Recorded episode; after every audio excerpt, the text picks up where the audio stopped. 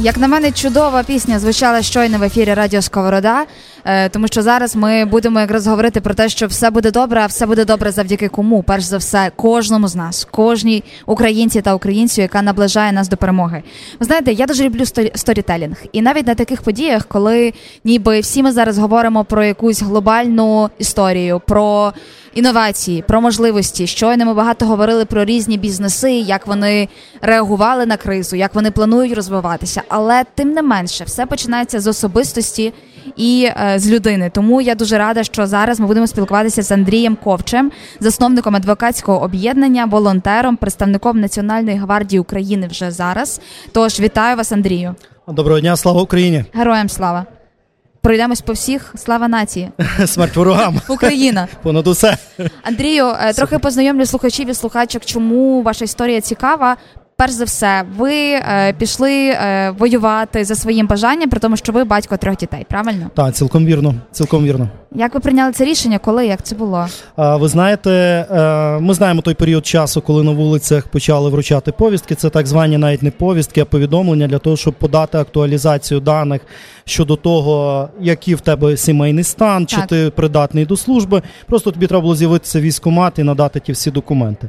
Відверто кажучи, е, мені таку повістку вручили, так звану повістку. Я прийшов військомат, але це рішення було виважене, обговорено в родині, в сім'ї. І угу. безумовно, я розумів, що я можу, будучи там всередині, будучи військовим, краще і ефективніше наближати нашу спільну перемогу. Раніше ви не е, були дотичними до військової справи, правильно розумію? А, Ні, я не служив жодного разу. Я не є кадровим військовим. Так. Так, і моя ну дотичність до військової справи лише обмежувалася моїм волонтерством з 2014 року. І е, власне в мене велике коло знайомств друзів, угу. військових, військовослужбовців.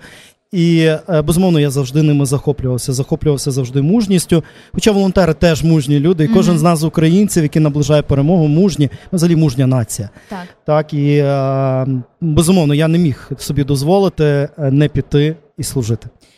Ну насправді, відверто кажучи, ем, ми чуємо багато історій, як зараз в армії, як зараз на війні.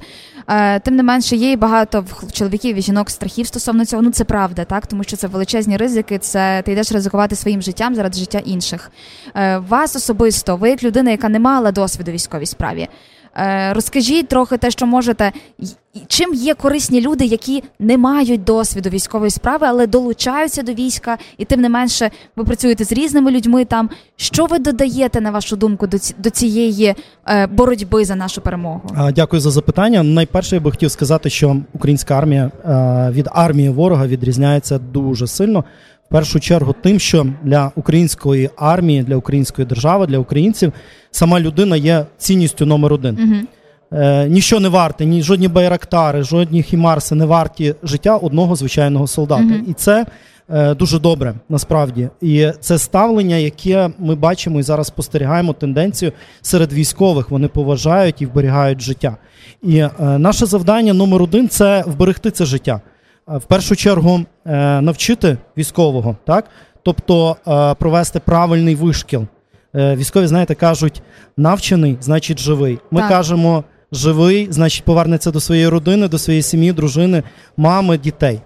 Тому е, першочергово це є навчити правильно, якісно, так як це відповідає натівським стандартам, світовим так. стандартам. В другу чергу це психологічна підтримка, це психологічна така, ви знаєте, е, людина йде, боїться. Так, вона повинна не розгубитися. Вона так. повинна в першу чергу вберегти своє життя і в першу чергу е, дати відсіч ворогу. Так угу.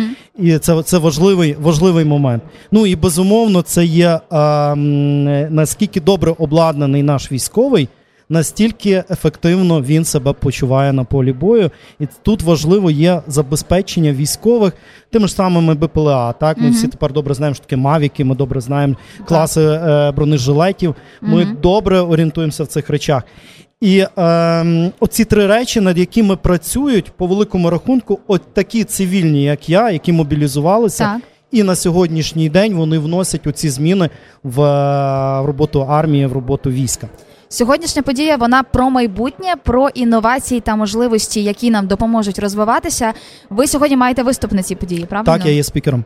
Про що розповідати будете? Чи Я ви буд- вже розповідали? А, ні, ще ні. Я буду. Е, я буду завершальне слово мати. Так. І я дуже дякую організаторам за це.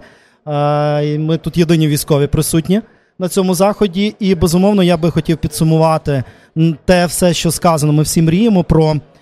Україну майбутнього ми всі мріємо про сучасні інновації, сучасні технології, про комфортне життя для звичайних людей, для бізнесу.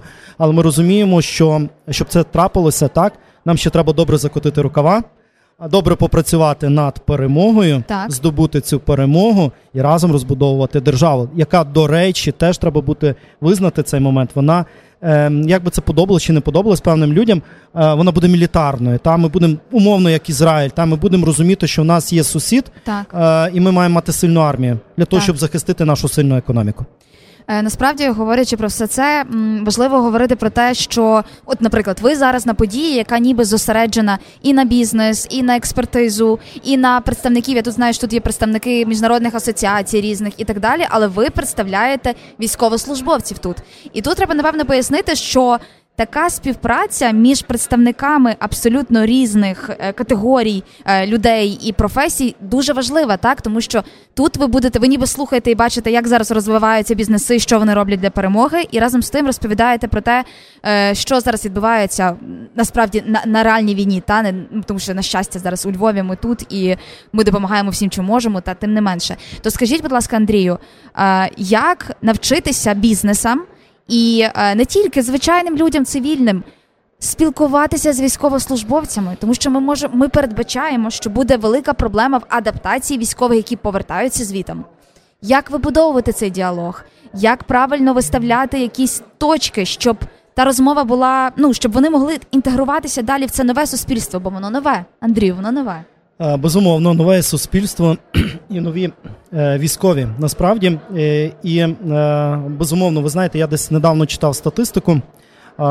Не пригадую, по якій це було країні, чи, чи це було про по Сполучених Штатах Америки, чи по Ізраїлю, де м, аналізували військові, які прийшли після демобілізації, після Так. того як відслужили, починали свій бізнес. То відверто кажучи, у них була одна велика особливість на фоні інших бізнесменів. Вони мали е, велику стійкість, та і вони Мгм. мали велику витривалість. Так. Тобто вони доводили справу до кінця. Тобто є переваги все ж таки у тих військових, які мають бізнесовий хист. І повірте мені, зараз е, через велику масштабну мобілізацію українців е, військо зараз є сформованим не повністю з військових. Це ті ж самі цивільні люди, це Так. ті бізнесмени, які прийшли, пішли служити. У нас от є, наприклад, засновник портмоне, так е, Дмитро Басов Мгм. служить Нацгвардії в сусідній частині до моєї. Так Мгм. у нас є е, відомі девелопери, та Так. які входять там в список Forbes, які теж зараз сьогодні служать. Це ті люди, які на даний момент, в принципі, вони дем- демобілізуються, вони об'єднають військових і зможуть спільно з військовими робити якісь е, позитивні бізнесові речі. Але як ставитись суспільство до таких Так. людей?